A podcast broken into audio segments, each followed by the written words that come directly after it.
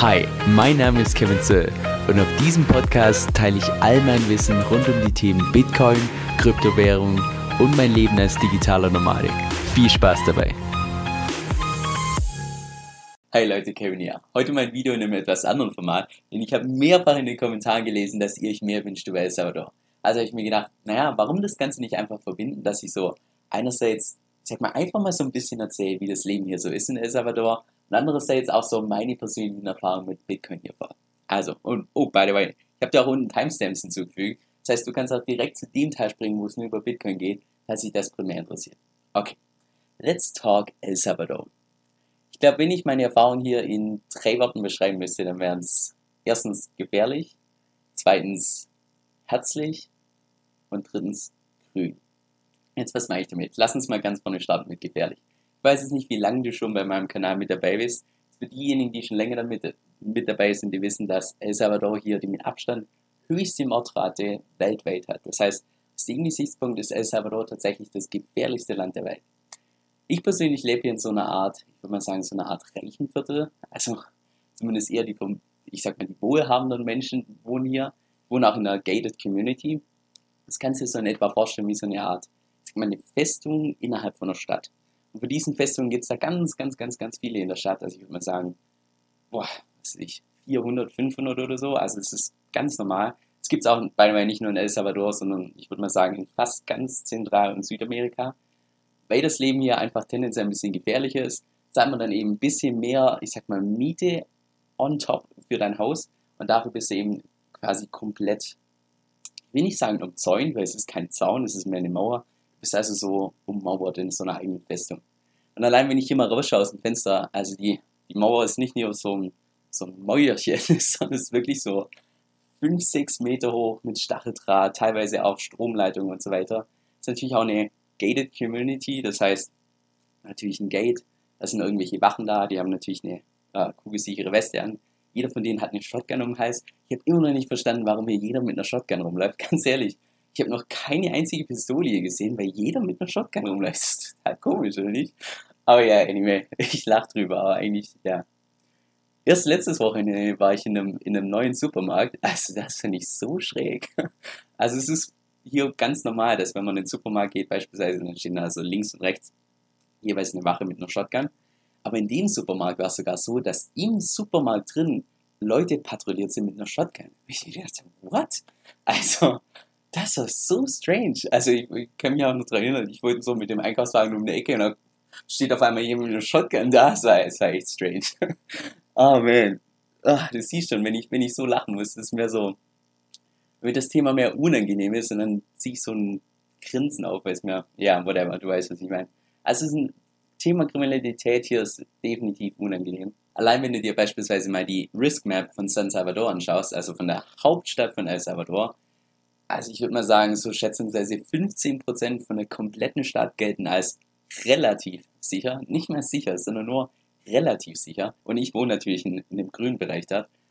Aber trotzdem, beispielsweise, wenn ich hier zum Supermarkt laufe, das ist so ungefähr 15 Minuten entfernt, ah, da laufe ich über so eine Brücke und ich versuche es einfach, ich versuche immer irgendwie die Brücke zu vermeiden, weil die Brücke dafür bekannt ist, dass da irgendwelche Leute überfallen werden. Weil da drunter sind so, ich weiß nicht, ob man sagen kann Slums, aber es ist so, also Hütten mit so Wellblech drüber, mit so Container und so weiter. Also so ähnlich wie ein Schiffscontainer, nur ein bisschen kleiner.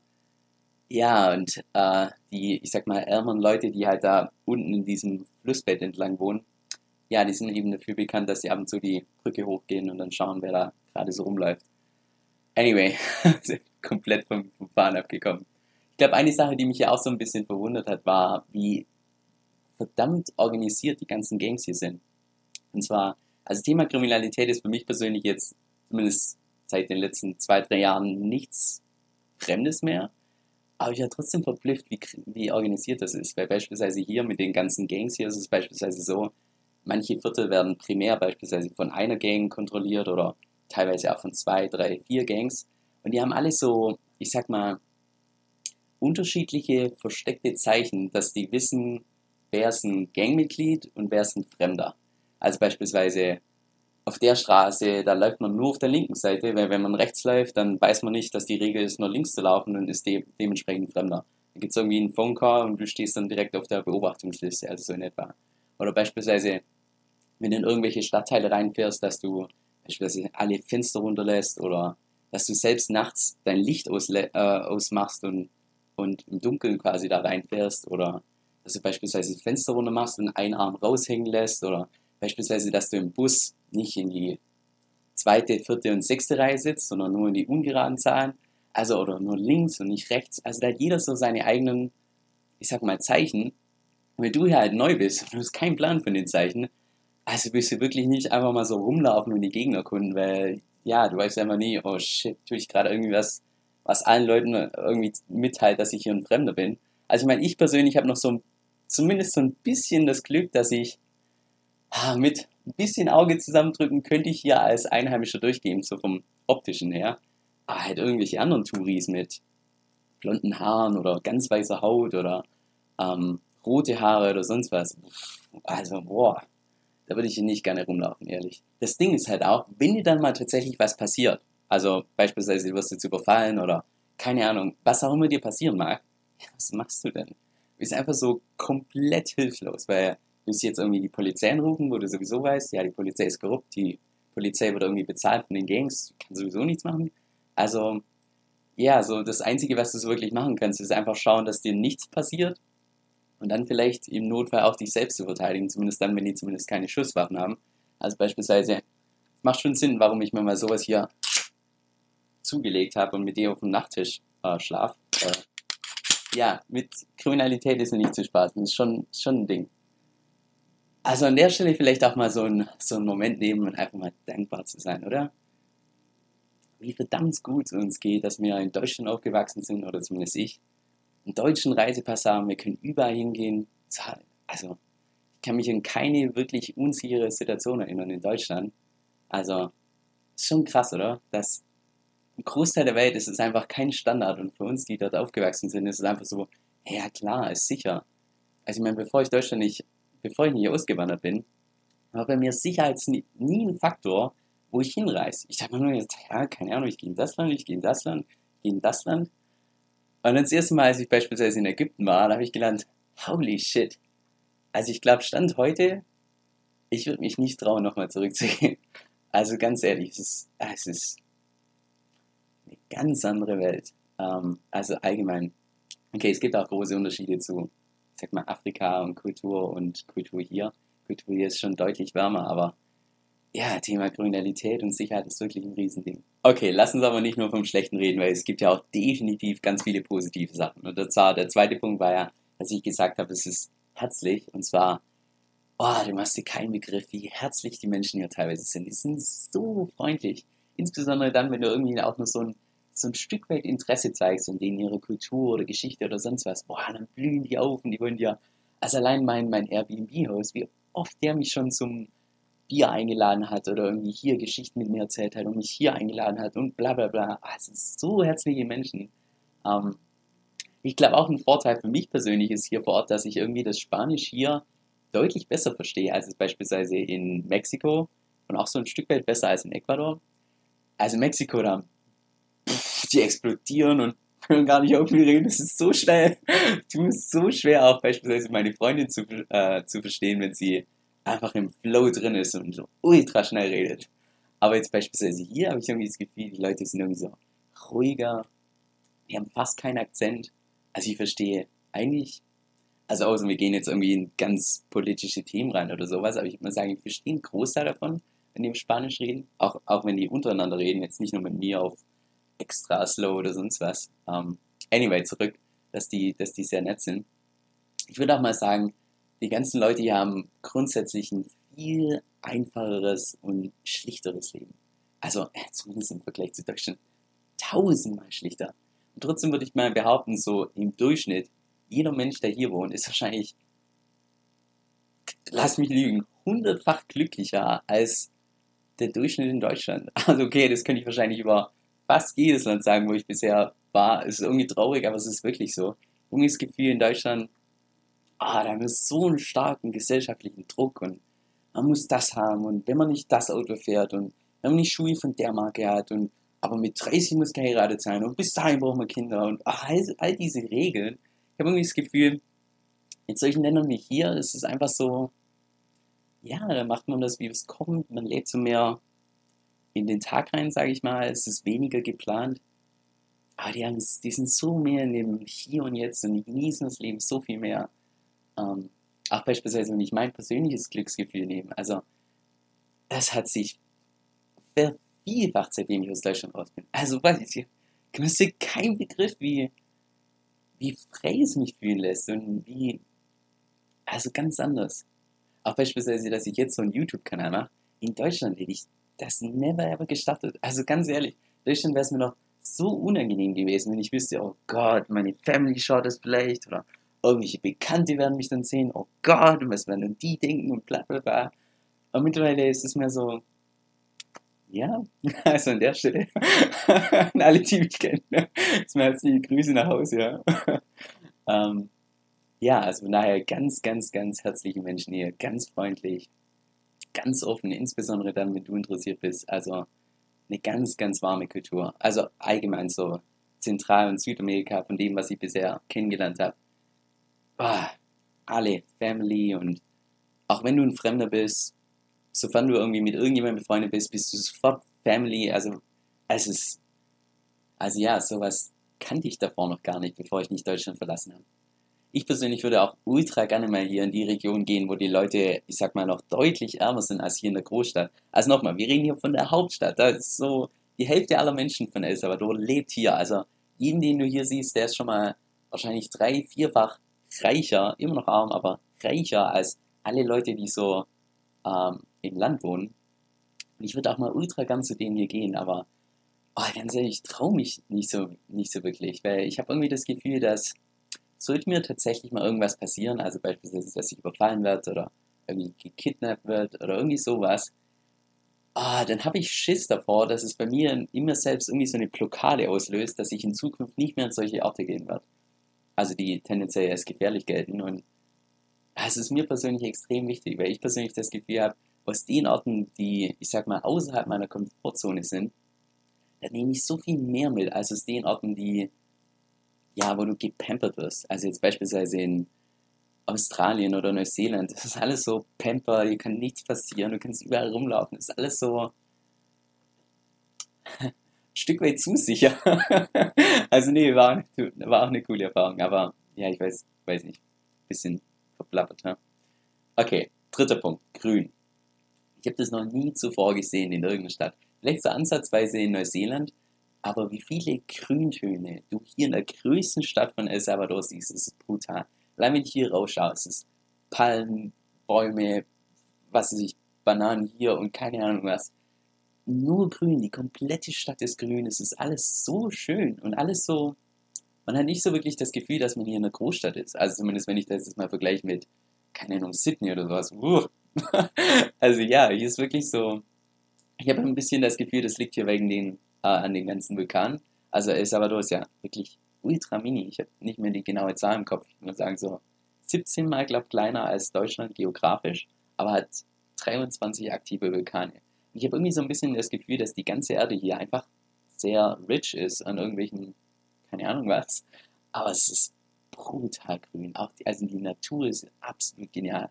Also solltest du mal irgendwann hier sein, in die Nationalparks zu gehen. Wow, es ist wirklich so, es ist mega schön. Also ja, so viel zu dem, zu dem Grün. Und allgemein, was ich hier in der Stadt so ein bisschen cool finde, ist, dass es überhaupt gar nicht touristisch ist. Also so gar nicht. Ich war, glaube ich, noch nie an einem Ort, was so wenig touristisch war als hier. Also ehrlich. Und das macht das Ganze, also das war eine Seite, die ich davor noch gar nicht kannte, aber das macht das Ganze auch so authentischer. Es ist kein Fake hier, es ist nicht so, Las Vegas. Oh, nee, es ist so das komplette Gegenteil. Es ist einfach nur Leben. Und da gibt es nicht irgendwie so eine Fake-Straße, wo dann irgendwie alles toll aussieht und beleuchtet ist und keine Ahnung was. Und der Rest von der Stadt ist relativ hässlich. Also so ist es beispielsweise in, in Kairo in Ägypten. Es ist wirklich so, alles zu dem Weg zu den Pyramiden ist so total schön gemacht. Irgendwelche Tempel, keine Ahnung was aufgeräumt und dann gehst du mal so zwei Straßen oder zwei Blöcke weiter nach außen. Das ist einfach nur eine Katastrophe. Ähm, ja, und hier ist es irgendwie anders. Hier ist wirklich alles so real, alles authentisch. Nichts irgendwie oh, hier machen wir das irgendwie schön wegen den reichen Touris, dass sie irgendwie ein bisschen mehr Geld liegen lassen. Also ja. So, aber ich habe dir auch versprochen, dass wir noch über meine Erfahrungen mit Bitcoin reden. Und zwar, ich würde mal sagen, die drei Haupterkenntnisse, die ich bisher hatte bei Bitcoin hier vor Ort waren, erstens, wie sich Volatilität bei einer Währung tatsächlich anfühlt. Also, man kann da ganz viel rational begründen oder diskutieren und das habe ich davor immer gemacht, dass ich gesagt habe, ja, spielt gar nicht so eine große Rolle, weil langfristig geht es ja nach oben, also langfristig machst du sogar einen Gewinn wegen der Volatilität, selbst wenn du es als Währung benutzt. Aber wenn du dann tatsächlich im Supermarkt drin bist und du schaust auf deinen Lightning Wallet und du siehst, oh, keine Ahnung, gestern hast du 100, 100 Dollar draufgeladen, heute sind es irgendwie nur noch 90 und du gehst dann mit denen zur Kasse und willst bezahlen, ich hatte die Erfahrung davon noch nie, aber es fühlt sich echt nicht gut an. Und ganz ehrlich, ich bin auf der Skala von komplett emotionsgetrieben zu ganz rational, bin ich ganz, ganz, ganz, ganz weit auf der rechten Seite.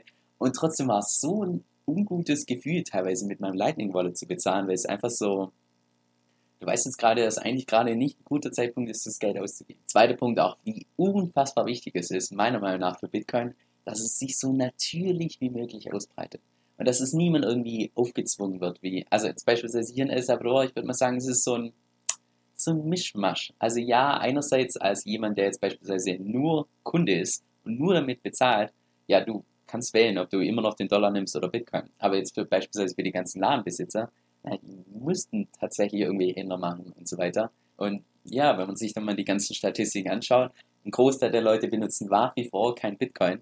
Und ich habe nicht das Gefühl, dass es an Bitcoin liegt. Die Leute wissen teilweise immer noch ganz, ganz, ganz wenig über Bitcoin, sondern ich habe tatsächlich mehr das Gefühl, das ist nur so eine Trotzreaktion gegenüber der Regierung, weil was meinen die jetzt eigentlich, dass die vor drei Monaten sagen, jetzt sollen wir irgendwie so ein neues Geld akzeptieren und das sofort umgesetzt und keine Ahnung was. Also ich habe mehr das Gefühl, das ist eine Trotzreaktion gegen die Regierung, aber nicht gegen Bitcoin an sich. Auch beispielsweise dieses Chivo Wallet, als ich vom ersten Mal davon gehört habe, was da die Regierung geplant hatte, da dachte ich so, wow, richtig cooles Konzept und auch mit den 30 US-Dollar, die du dann bekommst, wenn du das Ganze runterlädst. Also ich dachte, das ist perfekt geplant. Ja, bis mir dann aufgefallen ist, naja, es ist komplett zentralisiert, es hat noch hunderte Bugs, also kein Spaß, ich bekomme da tagtäglich irgendwelche Videos zugeschickt von Facebook und ein neuer Bug und hier ein neuer Bug und hier wurde jemand betrogen und keine Ahnung was. Und drittens halt auch, also ich meine, die Bugs und so weiter, das kann man alles irgendwann mal wieder beheben. Aber drittens der Punkt, wer weiß, was für Daten da tatsächlich die Regierung sammelt, wer darauf Zugriff hat, was man nicht vielleicht irgendwann mal mit den ganzen Daten macht. Und das finde ich hier in El Salvador, also gerade mit Kriminalität haben wir gerade noch drüber gesprochen, einfach so ein bisschen gruselig. Und der dritte Punkt, der mir El Salvador hier ganz definitiv über Bitcoin beigebracht hat, und zwar, dass es mehr, sag mal, mehr realistisch zu denken und weniger optimistisch. Am Anfang war ich so, ja, Bitcoin fixes this and this and this, rosa-rote Brille aufgehabt, so Bitcoin fixes everything. Ähm, ja, mittlerweile habe ich bei mir selbst gemerkt, dass ich da so manche Aspekte einfach noch mal ein bisschen kritischer sehe oder einfach, einfach mir unbewusst darüber Gedanken mache. Weil beispielsweise, ich weiß auch, in einem Video habe ich mal geschwärmt, dass ich meine ersten zwei Use Cases hatte für Bitcoin. Und zwar erstens hatte ich mal mein, mein Geldbeutel nicht in der Stadt dabei, aber ich hatte mein Handy dabei. Und weil es hier, also zuvor gibt es keine Option, dass du irgendwie mit deinem Handy bezahlst. Also es gibt kein Apple Pay, Google Pay und so weiter. Und dann konnte ich tatsächlich mit Bitcoin was bezahlen, weil eben dadurch übers Handy bla bla bla. Oder auch mein zweiter Use Case, dass ich beispielsweise, keine Ahnung warum, frag mich nicht warum, aber ich kann hier mit keiner Kreditkarte, die ich habe, irgendwie Geld abheben. Das hatte ich noch nie zuvor in einem Land, aber hier funktioniert es irgendwie nicht. Anyway, es gibt ja hier die ganzen Bitcoin-Automaten und da funktioniert das problemlos. Und sogar ohne irgendwelche Gebühren kann ich hier Geld abheben. Aber im Anschluss habe ich mir dann auch gedacht, naja, waren das jetzt wirkliche Use Cases für Bitcoin? Weil erstens, naja, an der Kasse bezahlen mit einem Handy, ganz ehrlich, das ist in Deutschland mittlerweile Standard mit Google Pay, Apple Pay und so weiter. Braucht man dafür wirklich eine Blockchain? Und zweitens auch mit diesem kostenlosen Geld abheben.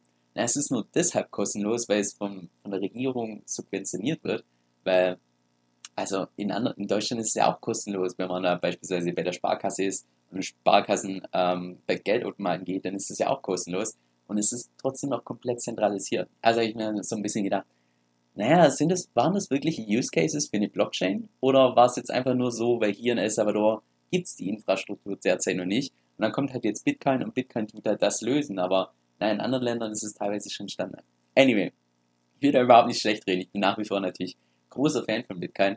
Ähm, es hat nur eben dazu geführt, dass ich so manche Sachen ein bisschen kritischer hinterfragt habe. So, jetzt zum Schluss noch eine Empfehlung, die von Herzen kommt. Und zwar wusstest du, dass du mit Kryptowährungen auch passiv Geld verdienen kannst, ohne dass du deine eigenen Coins dabei verkaufst? Ich persönlich tue beispielsweise mit dem Coin namens DFI staken. Und staken heißt im Prinzip nur vereinfacht gesagt, dass du deine eigenen Coins zur Verfügung stellst und dafür eine Rendite bekommst. Und bei DFI sind es derzeit rund 100% pro Jahr. Das heißt, selbst dann, wenn der Preis über ein Jahr gesehen konstant bleibt, habe ich dennoch einen Profit von ganzen 100% gemacht. Und ich weiß schon, das hört sich zu Beginn erstmal total spammy an. Insbesondere dann, wenn man relativ neu im Kryptomarkt ist. Wenn du das jetzt allerdings mal selbst ausprobieren möchtest und dich vielleicht auch selbst überzeugen möchtest, dann kann ich dir ebenfalls die Plattform namens Cake empfehlen, die ich auch selbst verwende. Mit meinem Empfehlungslink bekommst du auch derzeit je nach Aktion bis zu 50 Dollar geschenkt, sofern du dich erstens verifizierst und zweitens dein Konto um 50 Dollar auflädst. Und falls das für dich interessant klingt, dann geh mal auf meine Webseite kevinsoe.com-cake. Das ist kevin, S-O-E-L-L.com, C-A-K-E. Viel Spaß beim Ausprobieren und vielen Dank für deinen Support.